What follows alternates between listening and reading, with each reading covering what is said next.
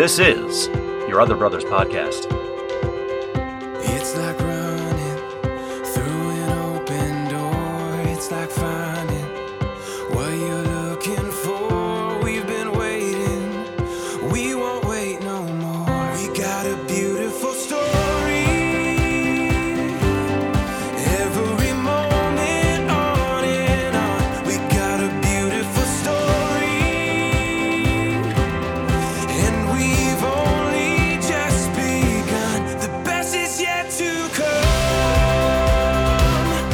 Welcome home, friends, to your Other Brothers podcast. We are a community navigating faith, homosexuality, and masculinity together. My name is Tom from the Jewel of the Blue Ridge.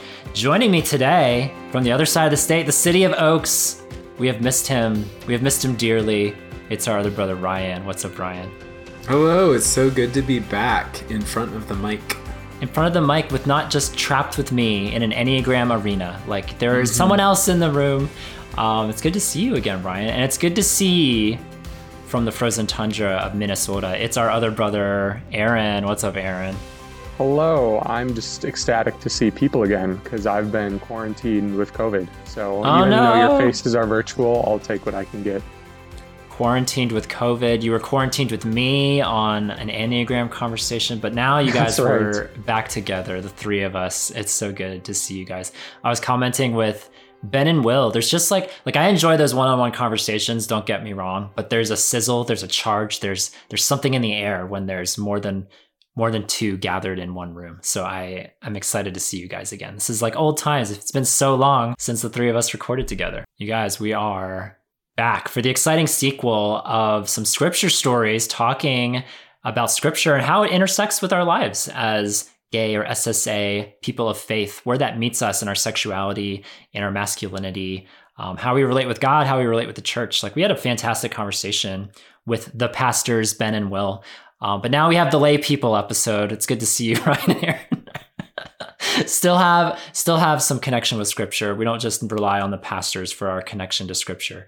Um, and I'm so I'm so excited to see this. The fun part about this little series of episodes is is you guys haven't heard the episode. It hasn't come out yet as of our recording, the three of us right now. Um, so I wanted to put it out to you guys and see if you could connect the dots. This is my fun little game that I've been playing out all day. Um, so when I pitched this to the Yabbers, I was like, yeah, tell us, tell us some stories from scripture that meet you or, or that have inspired you or that have encouraged you, particularly through some lens of your sexuality and masculinity. Um, and I said it could be something as obvious as David and Jonathan's friendship. Like I feel like that's a bread and butter, obvious connection to so many people in our community. Or my my my thought process was, what's the complete opposite of David and Jonathan?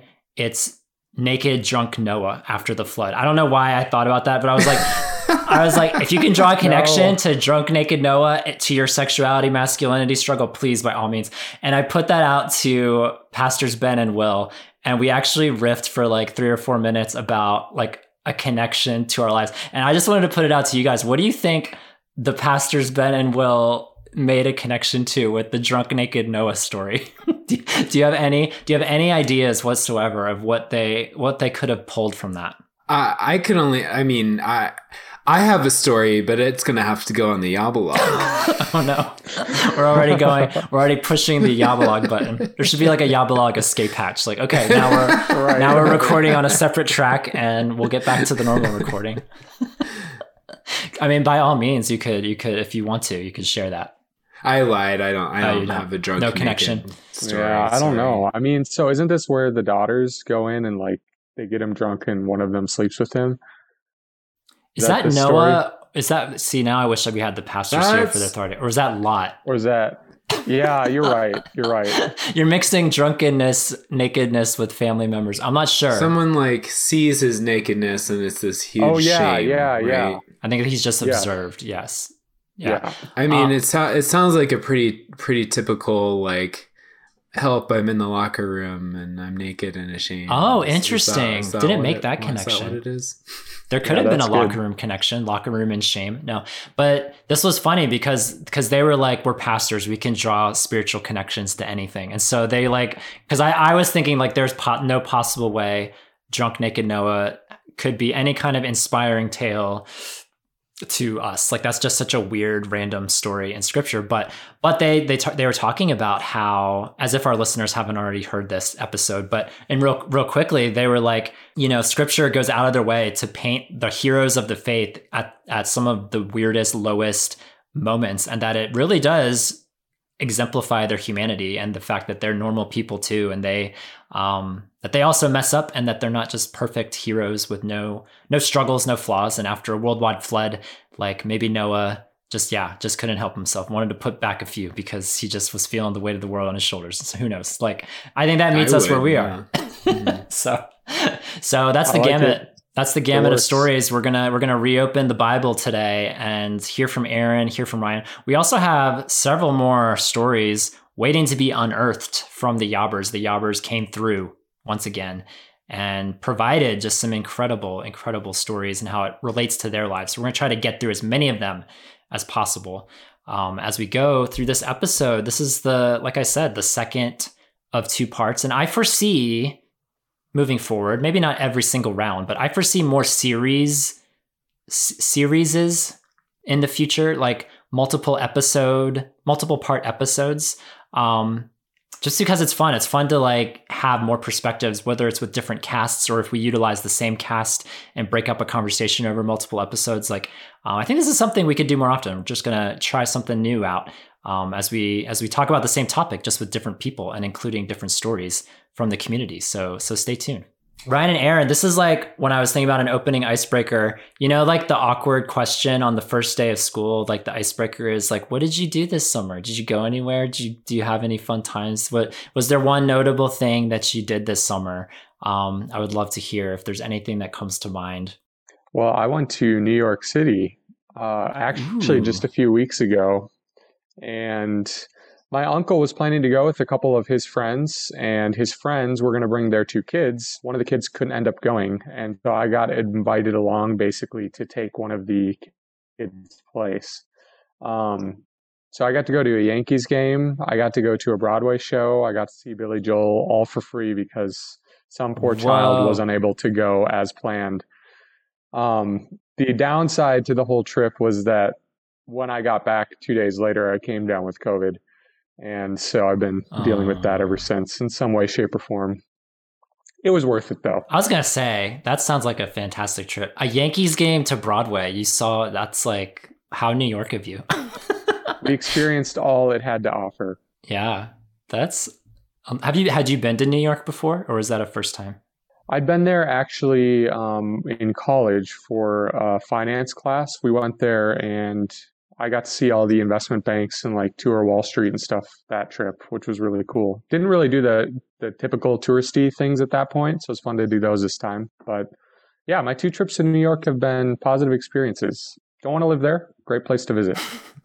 Yeah, I don't know how people live there. Like among among other places, Florida. I don't know how anyone lives in Florida. We heart we heart you, Florida. We heart our Florida listenership. Um, it's just so hot. It's so hot down there. But city, yeah, the New York City vibe. Like, love to visit. It's it's got an energy. It's got a it's got a pace to it that's fun to fun to just like experience for a few days. But then, man, if that was my life. I don't know. I don't know how I would do it. I don't know how people do it. I'm surprised. I'm surprised we don't like hear much. Like we don't get. I don't think we've had any lis- listeners from New York, New York City. For all the millions of people that live there, why are they not listening to this podcast? Why have we? Why have we gained? We had someone come to our Yabbers retreat from Alaska, and we haven't had a single New York City supporter. What is this world? What is this life? It's bizarre. They're probably all just like beyond podcasts now. Like whatever comes after podcasts, they're already They're already they're ahead. already on it. Yeah, They're on the they're there. cutting edge. That's right. Maybe Mhm. so. What about you, Ryan? Anything exciting happened this summer? I went on a trip to Mexico, uh, just south of Look at you Cancun, to. Playa del Nice. Carmen with some dear friends, and the company was lovely, uh, but but the but the resort itself was a little disappointing. So you know, I I went, I tried out the whole Mexico resort thing, and just decided um, I'm glad I'm you know I'm glad I checked it off the list, right? Right. Um, but but it was a fun trip with the people. Came away with some good stories and um, didn't I actually didn't get sick or sunburned. So I, I think nice. I can just kind of like chalk it up to a victory, really. You avoided the two S's. No sickness, no Yeah. sunburn. hmm So there That's you go. right. Well, I'm so glad that we're back now, back in business, back into the flow of this podcast as we inch closer and closer to episode 100, you guys. 100 is nigh. Um, and something that I've put out, something that I would love to do for our 100th episode is hear from you, the listeners. Um, over the years, we've had this Yob line, which has been fun to go to um, for various content. Uh, we've had some fun with the Yob line, and I would love to have a segment on our 100th episode where it's just people calling in saying how this show has mattered to you.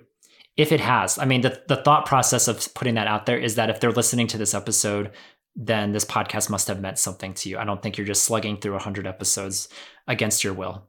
Maybe, maybe there's a torture chamber out there and someone's forcing people to listen to this episode on a loop. Who knows? But um, if this podcast has mattered to you, if you've listened it, to it from the beginning um, or jumped along somewhere along the way, um, please call our Yob line and in 30 seconds or less, tell us what's like, what's a favorite moment, a favorite episode, a favorite quote, a favorite inside joke. It could be silly, it could be serious, it could have gravitas to it. Um, you could cry. Oh my gosh, if you cry on the Yob line, I would be so ecstatic. I would be so thrilled. Um, whatever the emotional response is, like I would just love to hear from you. How has this show blessed you, benefited you, encouraged you um, after 100 episodes? We're not there yet, but we're about to be. So um, give us a call, 706 389 8009. I would love to just read read off, not read off, play off. Is that the right terminology? I'd love to play off a bunch of your guys' messages. I think that would be so fun um, as we get closer and closer to that momentous occasion. Um, Ryan and Aaron, have you ordered your tuxedos yet for this occasion? I'm I'm making mine. okay, I'm good. sewing it So- as we speak. Sorry if you can hear the sewing machine. um, I might get like a, a tuxedo onesie or something. I think that would be cute. Ooh, there we go. That's, yeah. That'd be so fun. Uh, your other brother's tuxedo. It should Ah. have the life is better with brothers. That's right. Oh yeah, yeah, yeah. Bring back our, our life is better with brothers merch. I think that would be I'll, fun. I'll dress up in my like in my nice suit for that. Can- Okay, Oh, yeah. there we go. We'll talk more, you guys, about some hundredth episode plans. We're we're still a couple months away, but um, getting closer, closer and closer.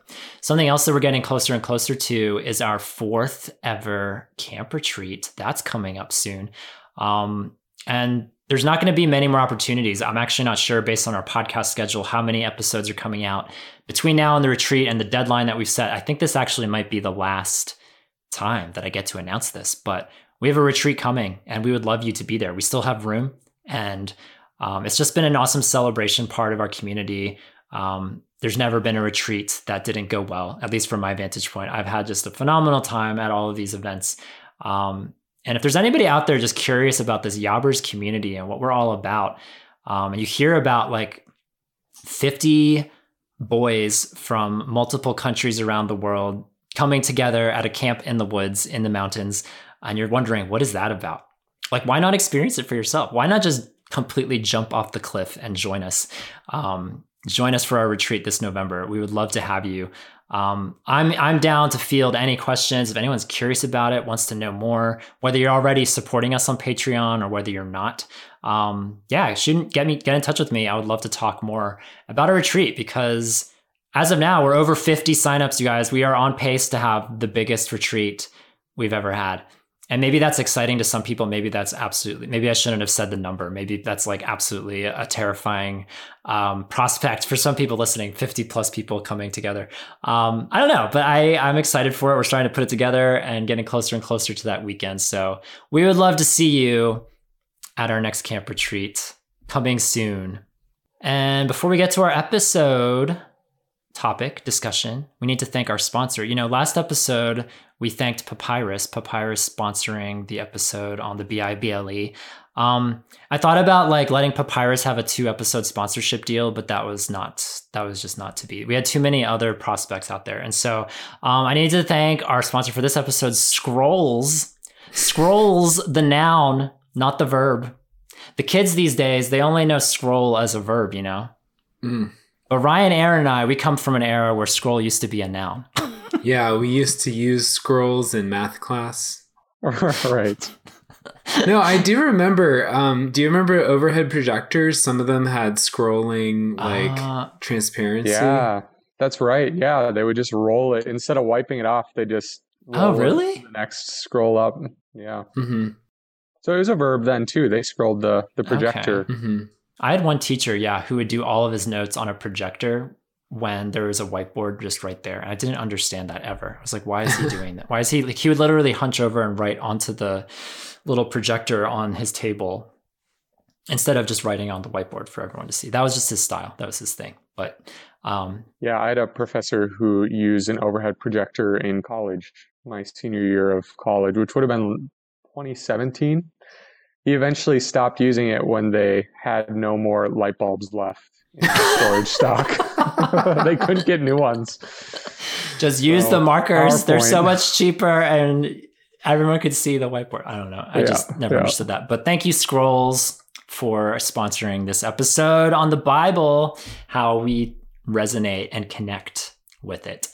Um, previously on your other brothers podcast for those that are just tuning in i don't know if there's anyone listening right now that it's listening to the part two episode before the part one episode. If that's you you're crazy but welcome. So glad to have you. Um, i don't know who does that but if you're if that is you this is what we talked about in episode one. We talked about hagar. We talked about rahab. We talked about the samaritan woman at the well. And we talked about the early church of acts um, and we had a great, great conversation with pastors Ben and Will and the Yabbers community. Um, and on tap today, um, it seems like today maybe gonna. I think last time we we tilted more Old Testament, and today we might be tilting more New Testament based on um, the early the early projections coming in. But we'll see. We'll see where our conversation takes us today. I'm excited to talk with Ryan and Aaron and get. Um, yeah, just get some of their feedback on some stories that resonate with them. Ryan Berger, tell us a story. What's a story from scripture that resonates with you? Ooh, a story I've been thinking about a lot recently is the story of Abraham going to sacrifice his son Isaac um, on on a mountain in a, in a land called Moriah. And so this is in Genesis 22. It kind of takes up takes up the whole chapter. Um, so you can read the full story in Genesis 22, but basic synopsis: um, God tells God tells Abraham, "Go take your son." And backstory here, like Abraham is very very old, and the son is the culmination of a promise from decades ago, where um, where God promised Abraham will give you a son, but the son never never uh, never came came around you know never came to be until until eventually there was isaac and and um so then god says to abraham go sacrifice your son on this mountain. Uh and abraham um takes his son takes his equipment and goes and travels to the mountain. Uh, his son isaac asks him well where's the sacrifice? And abraham tells him well god's going to provide something. And um, so they get up to the mountain, and he like puts uh, he puts Isaac, his son, on the altar, and is about to like um, like kill him with a knife. And and an angel of the Lord appears and says, "Hold up, hold up, hold up! Never, no, no, no! Like uh, this was." Um, well, I, sh- I, sh- I should just read the words because um, otherwise it's going to misconstrue the story. Um, the angel says, Do not lay your hand on the boy or do anything to him, for now I know that you fear God, seeing you have not withheld your son, your only son, from me. Um, and so then Abraham looks around and he sees this ram that's caught in a thicket nearby by, by the horns, and, and he knows that this, this ram is what's provided by God for the sacrifice in the place of Isaac. So he sacrifices the ram, and God recognizes uh, Abraham's faithfulness and being willing to sacrifice his son. And and it's okay. So this is kind of a weird story, right? I like kind of hesitated to bring it up because it's uncomfortable. It, it's it's weird and uncomfortable to think that God would sort of. It, it, it almost feels like God's yanking Abraham's chain a little bit, like um, saying, okay, here's this son. I promise you this son. Um, now go sacrifice him. No, wait, never mind. Uh, and, and you, you know, it, so so it's it's weird. It, it almost like raises more questions than answers. Uh, the narrator in this chapter frames it as like God testing Abraham, and that's that's not really what I want to talk about. Like that's not the point of why I bring this story up. Um, what I keep thinking about in this story is Abraham's like mental state, his emotional state, um, going through this, where he's he's really this this son is everything to him, right? Like in, in this time and place, to not have a son for so long, and then and then have a son is a really profound thing. And then this is this is a god who abraham has a pretty like new relationship with. You know this is before this is before like the the torah law you know? And so um and so not not all that much has been revealed to abraham about who god is. And i'm i'm picturing him thinking like um I guess this god is like all the other gods around here that demand a child sacrifice. Um, so, well, I guess I'm gonna go do it, you know. Um, and and and so he brings his son up the mountain, and he has this moment of like really letting go of something that God has given him. Um, and I'm also thinking about how God didn't really want that sacrifice. Like that wasn't what God was after. And, and so, what I'm getting around to saying is, I think that this moment in Abraham's life represents a moment that all of us in side B, kind of the traditional um, understanding of marriage ethics and sexual ethics, it represents this moment that I think we all have to get to where I, I don't think God is really asking us to sacrifice uh, intimacy and relationship and, and relational commitment and family. I really don't think God is asking us to sacrifice it, but I think we we almost have to go and move to sacrifice it. We have to sort of like make to sacrifice it. We have to be able to let go of it to that extent um, before we can really truly have it. Before we can um, before before our life in this like side B calling is sustainable. And, and again, the point the point I want to bring up is not really like, oh, God is God is testing you, side B person, in in like making you um, lonely or something. You know, I think I think the the point I'm trying to kind of stick to is that that like Abraham, kind of going through this uh, this journey with Isaac, I think we we do have to be ready to give up so much to to follow Jesus and um and I think it does wind up being less than we real like less than we expect. It wind it winds up being less less devastating than we expect, but we have to be ready for it to be very devastating. Um, does all that make sense? It does. You know, I was on pins and needles the whole time. I was like, where is he going to go with the Abraham Isaac story? like I was like drunk naked Noah, the big mystery of how how is Ryan going to make this connection? Um, I have two thoughts. The first thought is a silly one, so I have to get that out of the way first. Um, when you were saying the angel was like, hold up, hold up, I was like, that's like the message translation. You could read that in the message. and the angel, lo, the angel said, hold up, hold up. That was my my first thought. And then second thought, yeah, like I I love that image of like strapping strapping your sexuality or strapping your your um however you want to wrap it up in intimacy and partnership in um, a future of normalcy like strapping it to the cart and heading up the mountain you know just like abraham did with isaac and just like like you said I like how you put it like the motion of putting it on the cart and going um even though god's not i don't at the end of the day god's not going to ask us to give up intimacy give up um, connection, give up all of the basic human needs that we have.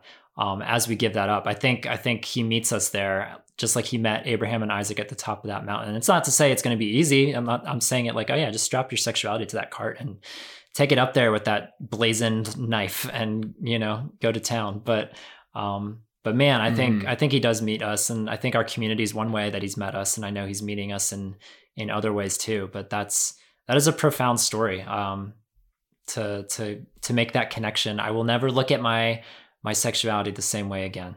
That's beautiful. well, good. I love that. Aaron, tell us a tale. What tale would you like to tell? I will tell you the tale of Jonah, Jonah and Oh. the whale, or the large fish. I was gonna as some say. people like to uh, point The out large fish. if you look at the actual. It could have been a large catfish. We don't know. We don't know. We really don't know. It's fun to imagine, though, isn't it? There's a lot of interesting ways it could have played out. Um, I will not read the entire book of Jonah to you guys today, but I encourage you to do that. It's actually a, a fairly quick read. I could spend about 15 or 20 minutes reading to to you. Um, I I wrote a blog on this. This is my first blog actually that introduced me to the Yah blogger world. Um, so I have more thoughts there developed, but this has been an, an important story to me throughout my faith in a lot of different ways. And I, you know, I kind of talk about this like I don't love necessarily resonating so well with Jonah. He's not the classic hero of the story. I mean, even at the end when God saves Nineveh, spoiler alert, he's not really happy about it. He just like puts up with it. Um, but similar to Jonah, I mean, if you're not familiar with the story, basically Jonah is a prophet uh, in Old Testament times, and he's called by God to go uh, basically announce destruction on Nineveh. Um, and it's interesting to me that the first thing Jonah does is run and flee the opposite direction.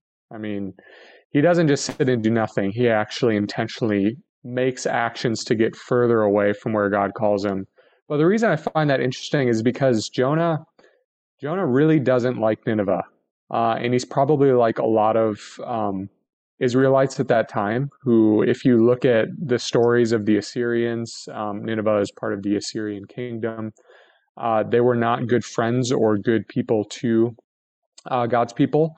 And what I find interesting is just that Jonah Jonah didn't take this chance. It's like he knew from the very beginning that God was doing more than just destroying Nineveh. Like this this proclamation of destruction was um, meant to create something uh, deeper than that. And so Jonah basically finds himself on a ship um, trying to flee from Nineveh and comes upon this terrible storm. And the sailors on the ship are casting lots, trying to figure out whose God has been upset, um, you know, to cause this storm and this turmoil that they're in. They find out it's Jonah. They find out that he's disobedient to God and they try to figure out what to do he basically says, Throw me off, let me die. It'll be better for me to die than to go to Nineveh. And so they throw him overboard. The sea calms, and Jonah is eaten by the large fish. Somewhere along the way, this large fish forcefully drags Jonah to Nineveh. And while he's inside of this fish, um, Jonah kind of has his his moment in the darkness of finally seeing the light and repenting. Um, and he goes through this this somewhat long prayer, as you would if you were caught in a fish, I'm sure. Um, and he ends it. He ends it saying this: "But I, with the voice of thanksgiving, will sacrifice to you what I have vowed. I will pay. Salvation belongs to the Lord." And um, you know, to kind of finish out the rest of the story, what he does is he goes to Nineveh. He pronounces destruction upon them and the Ninevites um, repent. They they basically fast and they don't even drink water. They cover themselves in ashes and sackcloth, and God abates from His wrath, um, and the city is saved. And you know, there's a few things in the story that have really spoken to me. One of the things, and this is what I blog about, is the way that I found myself running from God's call in my life to come out. Um, and I don't know that God puts that call on everybody. I'm not trying to say this is this is your call to come out as a listener, but for me, I felt convicted that God was moving and working in my sexuality in very strong, um, meaningful ways, and that by not sharing that part of my testimony, I was kind of hiding some of God's glory.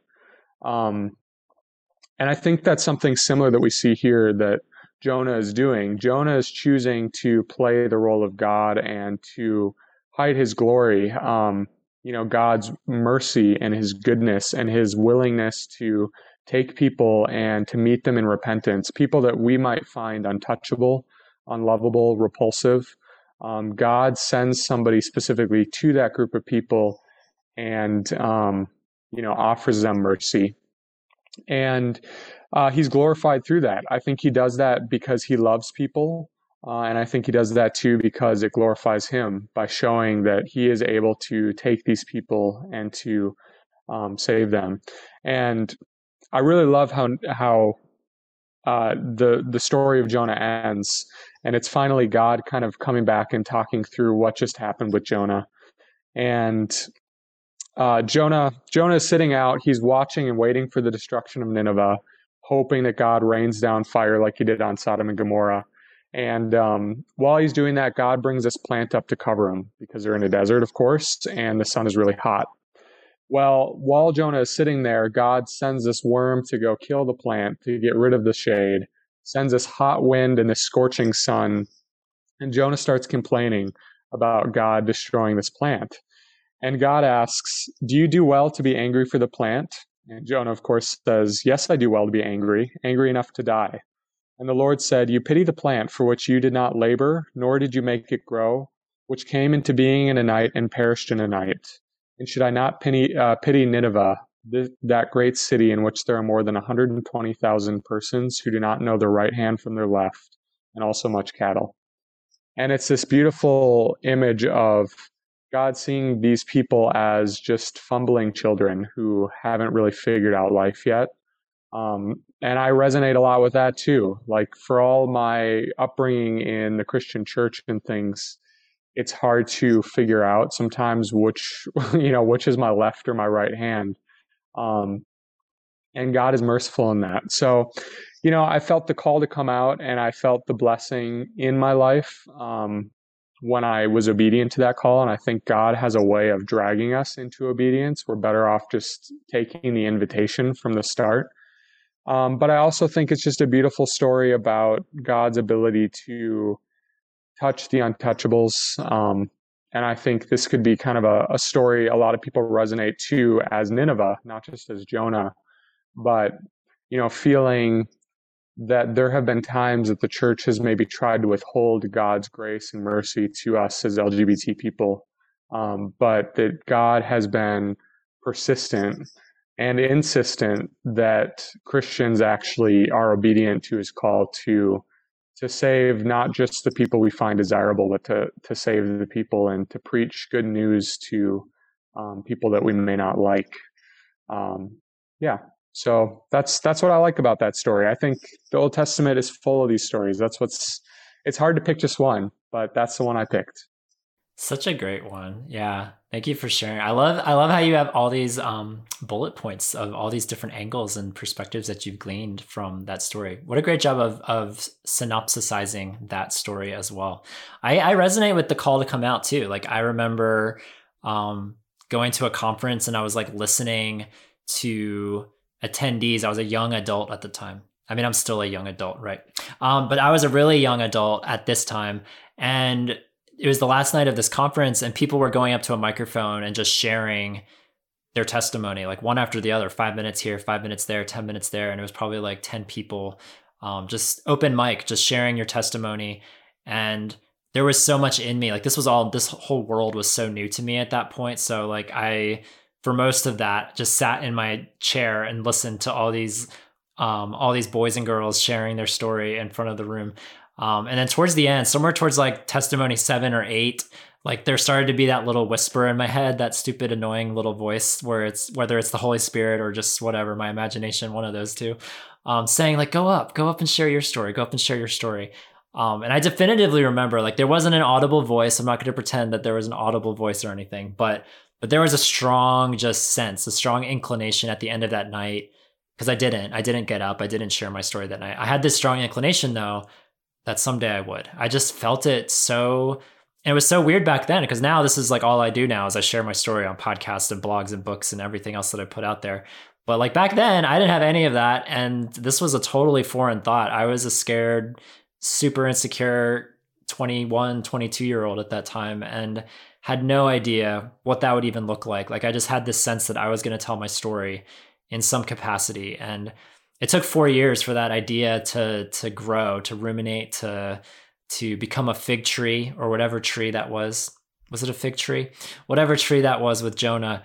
Um, it took took a while for that tree to grow, but um, but it finally did, and um, and yeah, it was uh, it was a process to to go through. But but I love that story of Jonah because he's like such a weird hero. Like he runs away, he comes back, he wants he gets mad because God's showing grace and mercy, and it's just it. He's a weird a weird heroic character, but I love like all the other heroes in scripture. I love that he's in there because I love him, flaws and all. Doesn't he say something along the lines of he's telling God how mad he is, and he's he pretty much says like I'm so angry I could die. he does multiple times. Mad Jonah energy the, the whole way through. Yeah, and you're just kind of like, is he just super dramatic, or what's the deal here? you know, Jonah Jonah had a rough childhood. He uh, he's seen some things. I mean, you go inside a, a whale or a catfish for three days and you feel all those like stomach enzymes like hitting your skin. Like I had one pastor preach a message once. He was like, like just imagine three days spent in a fish's belly and just like how you would look, how you would smell, how you would just be disoriented, like when you open your eyes and just look at the world again. So like I'm just picturing this hot mess of a man, Jonah, coming out of a fish and then just like having to process all of this and then this this tree comes up this tree goes away the city that he i picture him on a hillside like eating some popcorn ready to see the fireworks go off and then they don't go off and he's like super annoyed and super angry. Good old jonah. For real. For real well, I know I said at the top of this episode this was probably going to be a New Testament heavy episode. And here we are, just talking about the Old Testament all the time. I have one more Old Testament story, and then I figured we would transition to some New Testament stories because we had a lot of those from the Yabbers. But um, we didn't have time for this Old Testament story last episode, and I wanted to read it because it was it came up in our Zoom call when we had an Old Testament Zoom call with the community.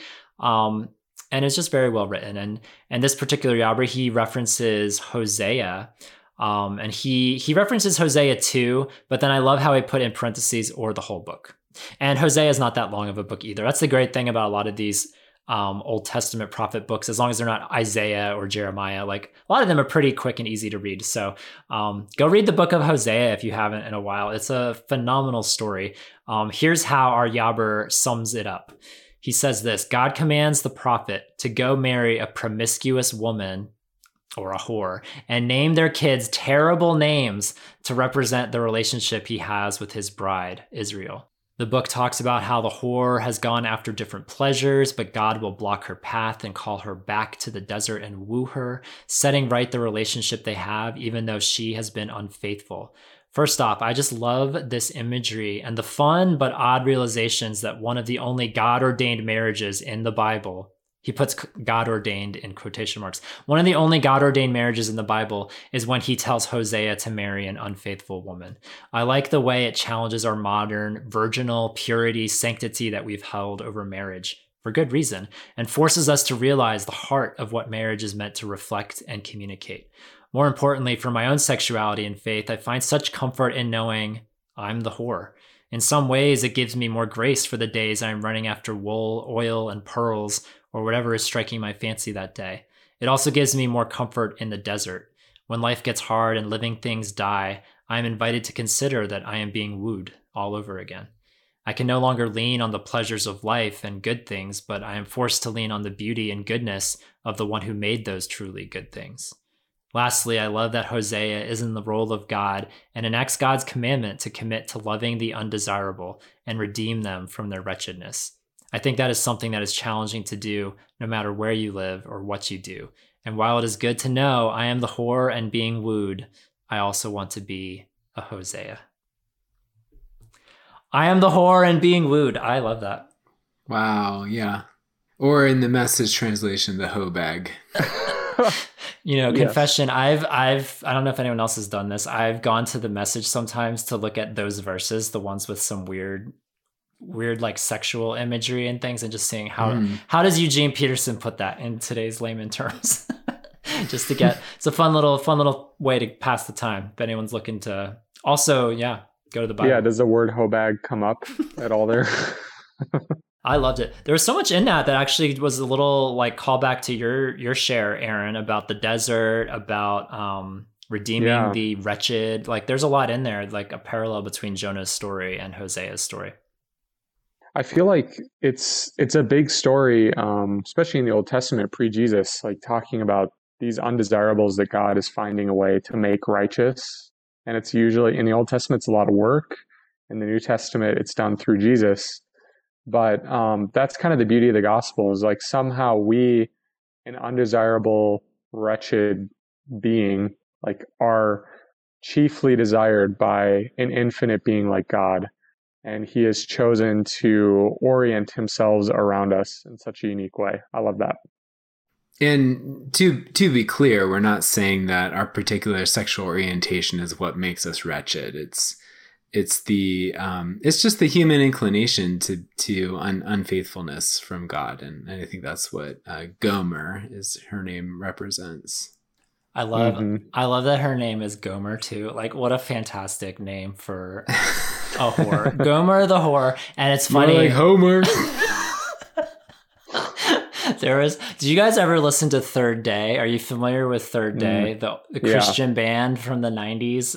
Maybe the 80s too. I forget when they formed or when they disbanded. But um I have this image, like I saw I saw Third Day at a winter jam. I'm so Christian right now. Uh, I my saw Third. Day at Winter Jam, and I remember Mac Powell, the lead singer of Third Day, talking about how like I think I'm pretty sure this is accurate. Listeners can correct me if I'm wrong, but I'm pretty sure he was saying that like that's what they called their followers. Like their fans of Third Day were called Gomers because Gomers. they made a connection to Hosea's whore Interesting. or lover. Yeah, I'm pretty sure that's correct. I'll I'll make sure I'll put I'll put an asterisk in the notes if I research this, if I feel like researching this, and if it's not correct. But listeners can let me know. We have a lot of we have a lot of evangelical 90 kids listening, so we'll let we'll let them decide. But um, but yeah, that's just a great such a great story. Thank you for for sharing that. hmm All right, let's make the switch to some New Testament stories. A lot of Jesus, a lot of people that Jesus interacted with. So um, I wanted to read this one. This one goes to John 9. Um, and here's how the Yabber, the Yabbers, I need to just give some love to the Yabbers. They, I gave them specific instructions, like give me the reference, give me a little synopsis of the story, and tell me how it lands with you. And they just knocked it out of the park. They did so well gold star for the Yabbers for this two part episode. Um, so from John 9, here's how one Yabber puts this story. In this passage, Jesus encounters a man born blind, and he's asked about the reason for it. Did the man sin and cause this? Did his parents? Jesus' reply is that the man was born blind so that God's works might be revealed in him. Jesus then heals the man and tells him to go wash himself in the pool of Siloam, meaning sent. I don't understand the ins and outs of my sexuality, whether it's nature or nurture or why. In the past, I had to deal with it and the shame and the fear that came along with it. But I understand now that while God did not cause my attraction to men, he allows it to continue so that he might use it for his glory. And I've seen that happen through Yob and in various disciple groups of which I have been a part. My own healing and release from shame and fear concerning my sexuality might also be an example of God's work on display. But that's another post for another time. Love that. Love the tease. I always love a good cliffhanger and foreshadowing references. So thank you for that. Aaron, I think you had some thoughts about this particular story, didn't you? Yeah, this is another story that's resonated um, quite a bit with me and come up quite often. Um, and I do love that. I love the the assumption here. The disciples, you know, they're bold enough to ask, like, who sinned, this man or his parents? Probably thinking we can finally settle this debate of does the individual sin or could it be generational sin from parents? Um, and Jesus, as he does, kind of counters the culture and challenges the culture and makes it clear that this imperfection, this flaw, somebody could say, or um, perhaps a sign of a broken, sinful world, a fallen world, many would argue, you know, could be used intentionally by God for goodness and for his glory. Um, and to bless the individual. You know, I think when an individual glorifies God, I think that that blesses the individual as well, um, regardless of the way it's done.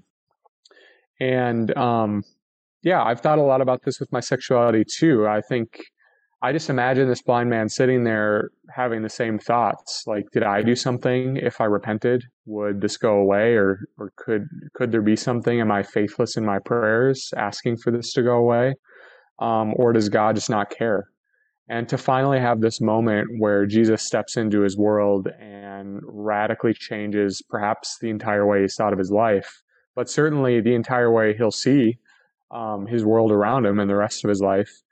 And I think a lot of us as Christians have those moments. I had that in my my faith with my sexuality, thinking, "What have I done wrong to end up attracted to the same sex?" Um, and I think you know people thought that of my parents too, like, "Oh, they must have raised him wrong" or something like that. Mm. And to have this idea of the sexuality in and of itself, whether it's part of a fallen state, whether it's not, isn't the point I think again the point as this Yabber, this this author of that beautifully written post too put it is God can use these things to be glorified and there could be a purpose in it. And I think just finding out that there's purpose in suffering makes the suffering much easier to bear. Um, mm. And to find this purpose in something that, you know, the church would rather not exist again i think kind of helps bring some some meaning and some goodness. And if i know jesus has met me here and has has this you know to glorify him then i think that that brings like a moment of intimacy him meeting me in in my sexuality. That's such a great story you know there's i mean there's so many so many stories in scripture. And so it was really fascinating when we put this call out to the Yabbers to get what stories have landed with them. Like like this is such a great one of like i love how he referenced nature versus nurture because i think at some point or another we've all considered that like what part of my upbringing might have influenced my sexuality or or where am i just inherently born differently regardless of whether i'd been born in this part of the country or that part of the world or had these parents or had these siblings. Um like i love how this this story just who cares why like here we are now and god is using us now um and I know that's easier said than done for a lot of people. Um, for a lot of people, I know that's that's something I've never struggled with. Like I've never like had a, a look in the mirror moment of like why am I the way that I am. I think for me, I've always wanted to just figure out what do I do with this. Like I, who cares how I got formed this way? Like I'm not super concerned. I mean, if we get to heaven and like God tells me why I was the way that I am, I won't I won't shy away. I'll take the answers where I can get them. But um, but regardless, like here we are, here we are in the year 2022, the year of our Lord and what does God want to do with us? What does He want to do with me? And I think um, that's just such a great story that speaks to that. And God, God using the using somebody um, despite whatever the the the affliction is or whatever the struggle is, and using it for His glory. What a what a great picture. Yeah, and I think it's important to remember too that there's a lot of people who maybe weren't healed, who are still blind, or who still deal with things. And to me, this starts to set a precedence, not just in this particular instance, but but God can use all of these things to be glorified and is using the imperfections of the world. I mean, that's that's kind of the whole message of Romans when it talks about like all things working for the good of those who love the Lord and are called according to Him. Um, God can work all things to glorify Him. Indeed. That was fun. I love this. Pro- this is like such a simple episode, but it's so profound too. Like just story time. Let's just read books, like chapters of the Bible, and let's just read some stories I, and get some feedback on it. It's been so fun. Um, here's another one. We're just powering through these. Um, this Yabber submitted a story from Luke 7, um, and he describes that story like this Jesus is invited to dine at a Pharisee's house. A nameless, immoral woman of the city hears about this and goes to the home with an alabaster jar of expensive perfume.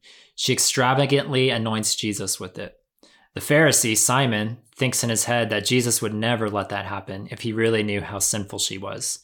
Reading his thoughts, Jesus shares a parable about two people in debt having their debts forgiven.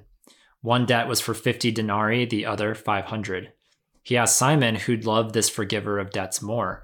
To which Simon responded, the one with the greater debt. Jesus said he answered correctly and promptly roasts Simon alive for his lack of hospitality, shocking all the more for the woman's hospitality and loving gestures. At the end, Jesus proclaims that she loves more because she's been forgiven more. So he tells her that her faith has saved her and to go in peace. And here's how that landed with this Yabber. He says this Before I came out, before I found Yab, I was a hot mess in terms of sexuality. No matter what I tried, I couldn't seem to reconcile my attractions toward men with my attractions toward women. And once I became a Christian, I couldn't reconcile any of that with my newfound love for Jesus. I learned pretty quickly that quote unquote the gays were quote unquote bad, and in the words of this story, had a large debt to be paid. Whether that's actually true or not, I felt and believed that such was the case for me. My debt was insurmountable and climbing, and I was powerless to stop thinking boys were cute. LOL. In the story, as Jesus is roasting the Pharisee, he says, Do you see this woman? And every time I read this passage now, I wonder did those religious people who piled shame a mile high on my back and then set it on fire ever once see me? Did they see the quote unquote gays? Jesus sees me. He sees the tear filled worship. He sees the sacrifices. He appreciates the ways the gays are worshiping him in all things and speaks to us a different message. Your faith has saved you. Go in peace. Hmm. All of these stories have a distinct voice too, a, a voice, a personality to them. Like I just that's the other thing about reading these stories. Like, yeah, we could have read word for word Luke 7, 36 to 50 as he um so so perfectly referenced according to my instructions, but but why read the the scripture what that we can all read at any time and just read it in his own voice and story and i love that's another aspect of this episode or this two part episode that i'm quite quite enjoying is how these guys put the story in their own words Yeah, that is so good. I feel like you could have just popped on, ignored me and Ryan, and been like, all right, here's our listeners' stories, and we're done. we got good stuff. I know, I know. And it gets it only gets better like the the larger our community grows and the more feedback we can get on these episodes like uh we are in a we are in the golden age. It's not just because we're hitting 100 episodes, but we although that's, maybe that's part of it too. But yeah, I just love all all of that. So good. We're we're winding down the episode and we're we're getting to some meat and potatoes here because this is fun like spoiler alert there's going to be no david and jonathan talk this entire series which maybe david and jonathan get their own episodes someday because Or their whole series. their whole series do you remember that david wasn't there like this king david twitter account or something that we referenced back oh in the yeah, day it, like uh incorrect David and Jonathan yeah quotes. it's like super hypersexual Oh tension gosh, passive yeah. aggressive like it was so funny They were Um, funny, but I I wouldn't spread it. yeah, yeah, yeah. Um, so no David and Jonathan, but I love the when I so I, I referenced David and Jonathan to say like when I put this this prompt out there to the Yabbers, I was expecting somebody to talk about David Jonathan, John, David and Jonathan, which nobody did. Um, but then the other story that I was expecting people to talk about was the Jesus and John story.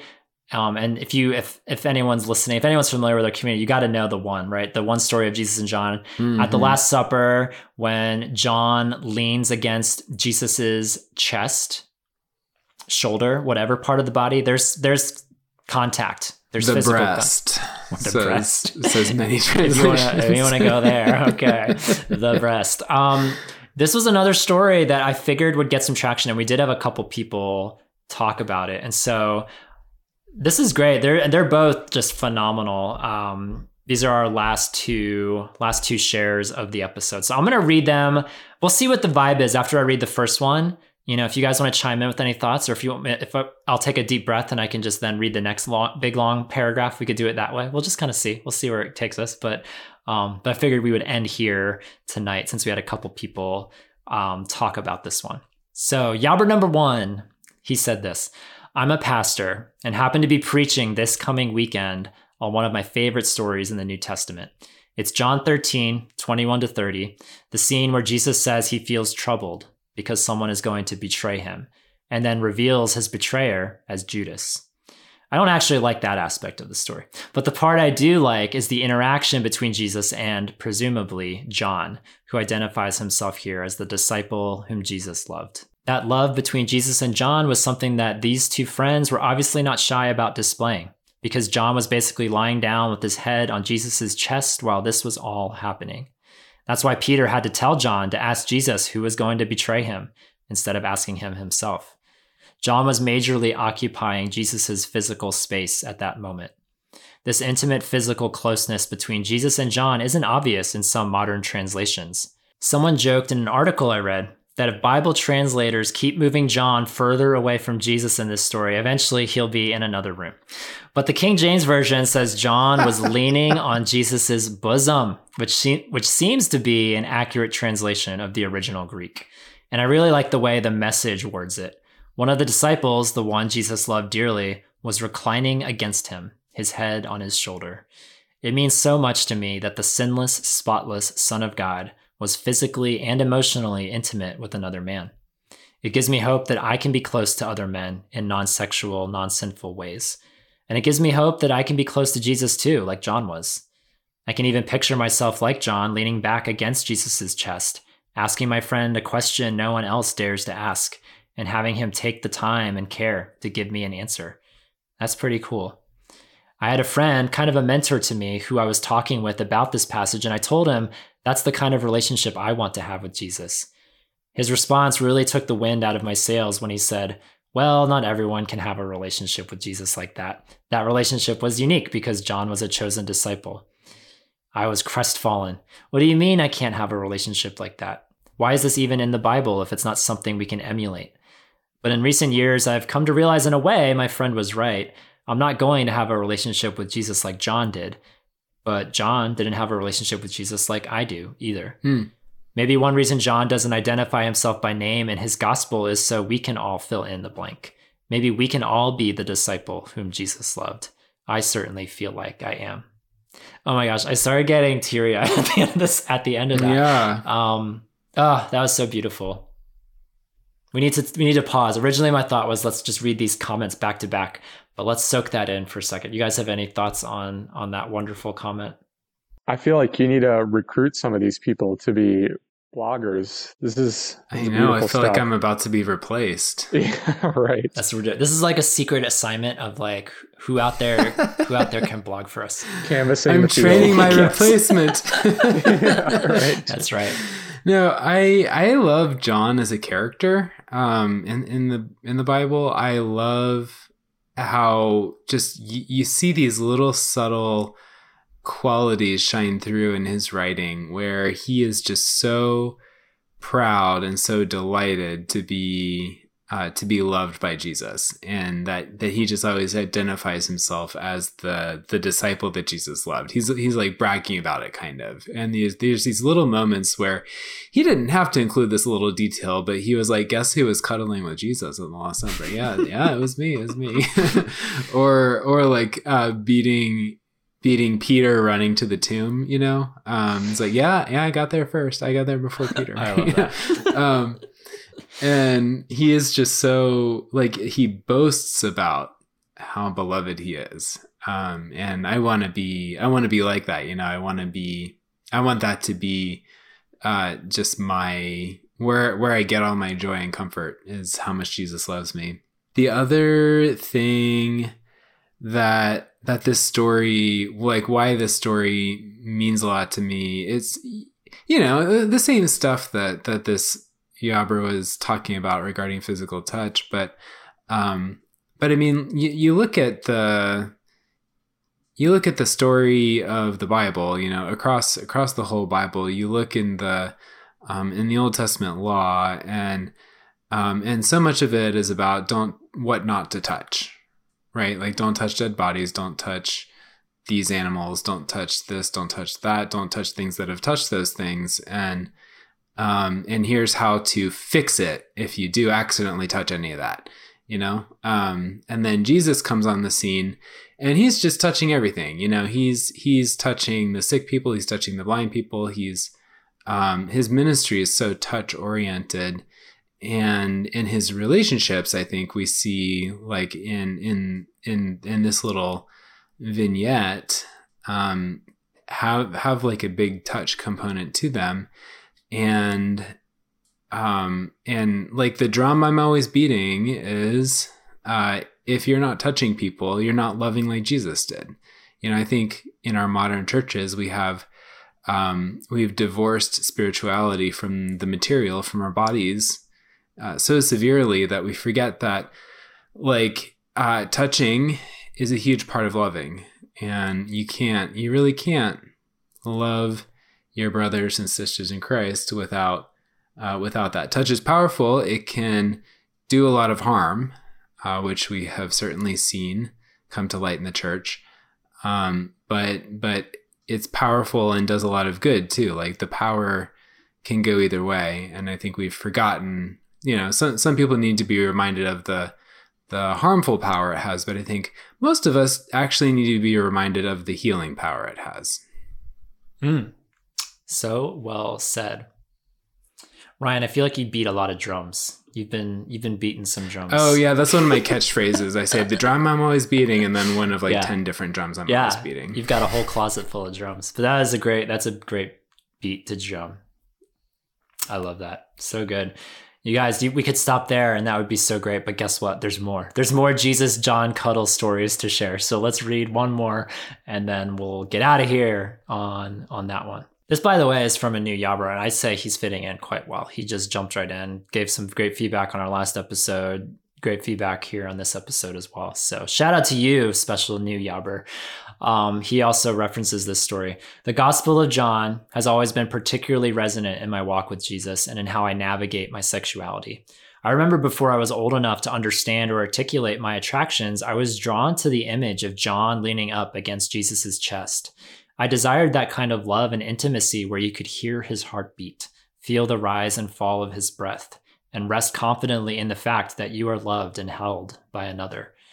That's not the story I lived, though, at least not at first. I spent years struggling to be honest with myself, wrestling and micromanaging my thoughts and behaviors, and somewhere along the way it felt like something died. I didn't feel like John. I felt like Mary Magdalene standing at the foot of the cross, looking at her mangled friend with no hope of stitching him back together. I genuinely felt like my faith was going to die, and that vision of chest leaning intimacy vanished. Which brings me to a Sunday morning, 2,000 years ago, when Mary went to visit her friend's tomb. She finds the tomb empty, and instead of sparking hope, the sight led her to despair. Where has my friend gone? she asks. She starts weeping, and the tears blur her vision so much that she mistakes the man in front of her for a simple gardener. She pleads with him to tell her where her friend was taken. He listens to her tears fall, and all he does in response is whisper her name Mary. Hearing her name, she realizes that it's her friend and her teacher who has been restored back to her, and her mourning turns into the best news she's ever heard. I spent years thinking that I had to craft a picture perfect faith. Despite all the self motivated thought policing and praying away, nothing ever budged, and it really did feel like his promise of love and life had left the picture. I, like Mary, was devastated. I felt like I was giving up everything for a friend who was functionally dead. In my grieving, the tears blurred my eyes so much that I couldn't see that he was standing two feet away from me the entire time. But he heard me out. He listened to my questions and my sorrow, and in response, all he did was whisper my name. Somehow, that's all I needed to hear. Him saying my name was also him saying, I love you, all of you. Would you come and follow me? These days, I'm still working on being loved for no good reason. I still feel the gravity of this unique experience of following Jesus as a guy with same sex attractions. It's not an easy walk, but I finally know that he's been here all along. Even when I'm so angry or sad that I can't tell he's there, he's saying my name.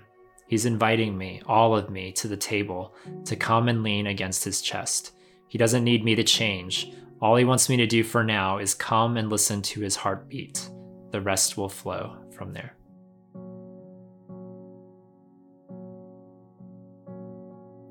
A few weeks ago, we had a Zoom call with our community, as we always do, relating back to these episodes, these topics, these conversations that we have in a closed room. We, we open the conversation up to a bigger room, our faithful little crew of supporters.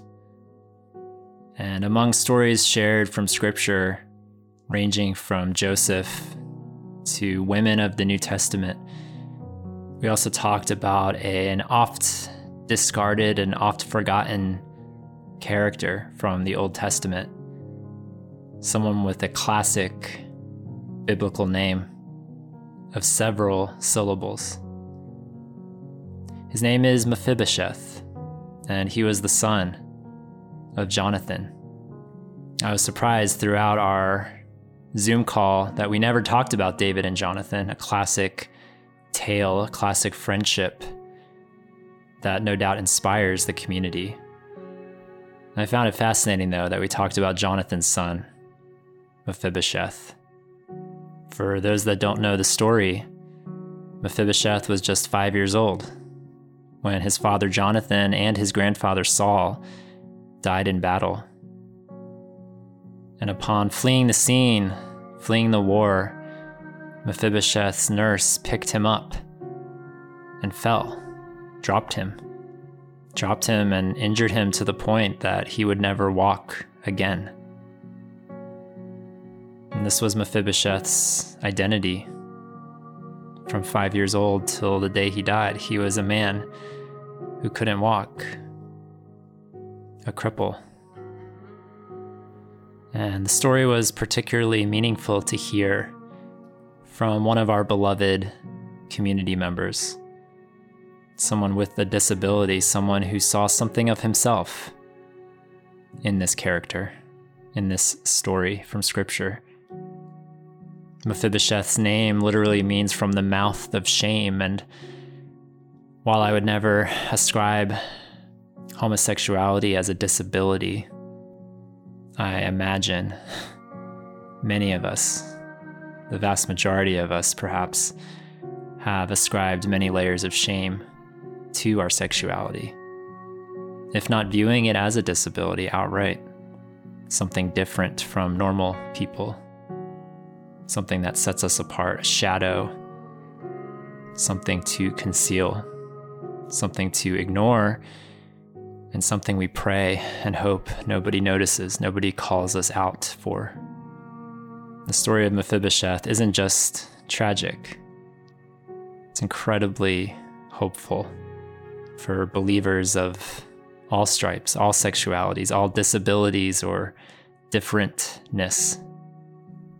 Because after David takes the throne, his best friend Jonathan gone, he seeks out a way that he can show kindness, that he can continue to be a blessing.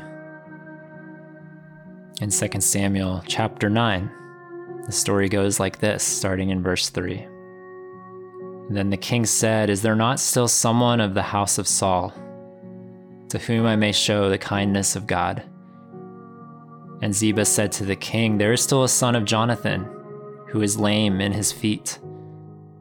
So the king said to him, Where is he? And picking up in verse 6 Now, when Mephibosheth, the son of Jonathan, the son of Saul, had come to David, he fell on his face and prostrated himself. Then David said, Mephibosheth? And he answered, Here is your servant.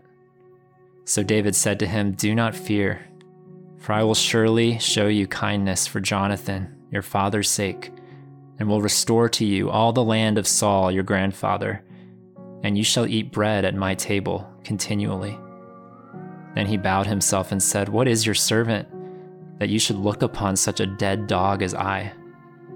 And the king called to Ziba, Saul's servant, and said to him, I have given to your master's son all that belonged to Saul and to all his house. You therefore and your sons and your servants shall work the land for him and you shall bring in the harvest, that your master's son may have food to eat. But Mephibosheth, your master's son, shall eat bread at my table, always. Now Ziba had fifteen sons and twenty servants. Then Ziba said to the king, According to all that my lord the king has commanded his servant, so will your servant do.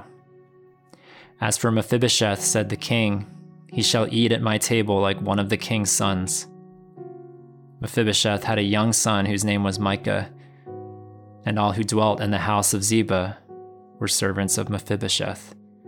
So Mephibosheth dwelt in Jerusalem, for he ate continually at the king's table, and he was lame in both his feet. And whenever I hear this incredible, heartwarming story from the Old Testament about this Mephibosheth, a song comes to mind. A song written by John Mark McMillan called Carbon Ribs. A song that features a lovely callback to Mephibosheth. Of all the people you could write a song about. Some of the lyrics go as follows I've got his resurrection down inside my skin. But for all my revelating, I just can't make sense of this gravity we're in. Because I'm a dead man now with a ghost who lives within the confines of these carbon ribs. And one day, when I'm free, I will sit, a cripple at your table, a cripple by your side. And so, fellow sparrows, you who walk, you who run, and you who stumble and stagger and fall. Wherever you are, wherever you've been, however near or far you feel from this table, the table of normalcy, the table of loved ones and family, the table of the church, the table of the king. Whether others have deemed you unworthy or you have deemed yourself as such, may you this day sit in the chair already pulled out for you. Today, just as it will be evermore. Just as worthy to be seated as the person on your left and the one on your right. The men, the women, the married, the single, the pastors and the porn addicted the kings and the crippled. Worthy and welcomed because Christ, our King, has made us so, has decreed it. Christ, the friend of sinners, welcomer of the wandering, Savior for all who search. May we sit beside him with renewed confidence, no longer with a mouth of shame, free to lean against his breast, he who we call worthy he who sups with us, drinks with us, meal after meal at this blessed table.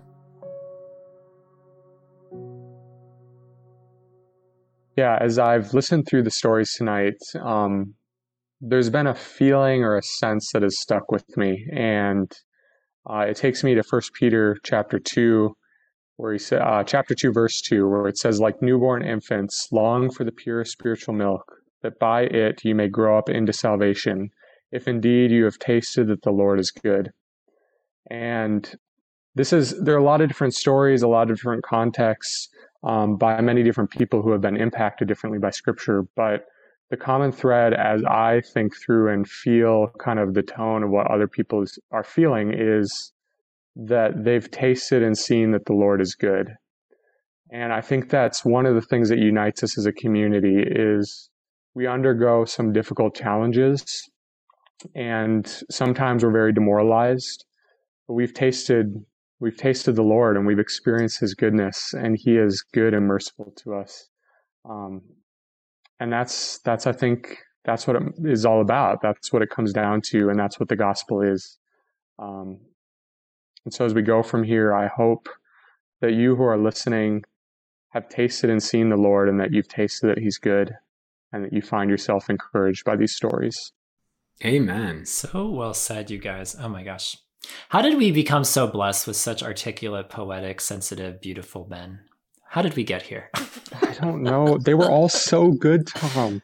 You I mean, guys are good read too. Stories and they're good. Yeah. Well, thank you. I know All of you. Yeah. Yeah. This has been such a joy. Like maybe we've been overthinking it. Like I'm always like scratching my head like, "Oh my gosh, we've done almost 100 of these episodes. What else is there to talk about? Surely there's nothing else." But what if it's just as simple as we open the Bible every so many episodes and just say, "What speaks to you?" Like tell me a story that resonates with your story, with your heart and with your soul and let's just like unite around that. Like what a simple Mhm.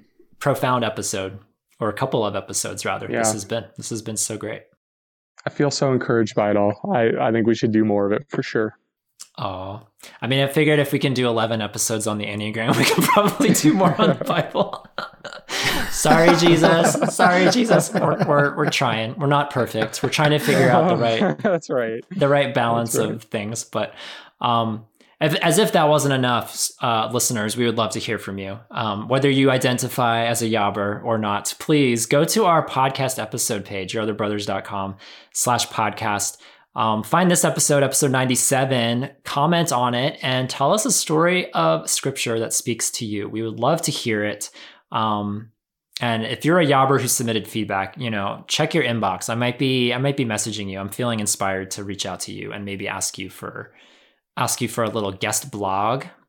Maybe that could be cool. So who knows? Stay in touch. And thank you, Scrolls, for scrolling out this episode. it was beautiful. You know, we had Papyrus, we had Scrolls.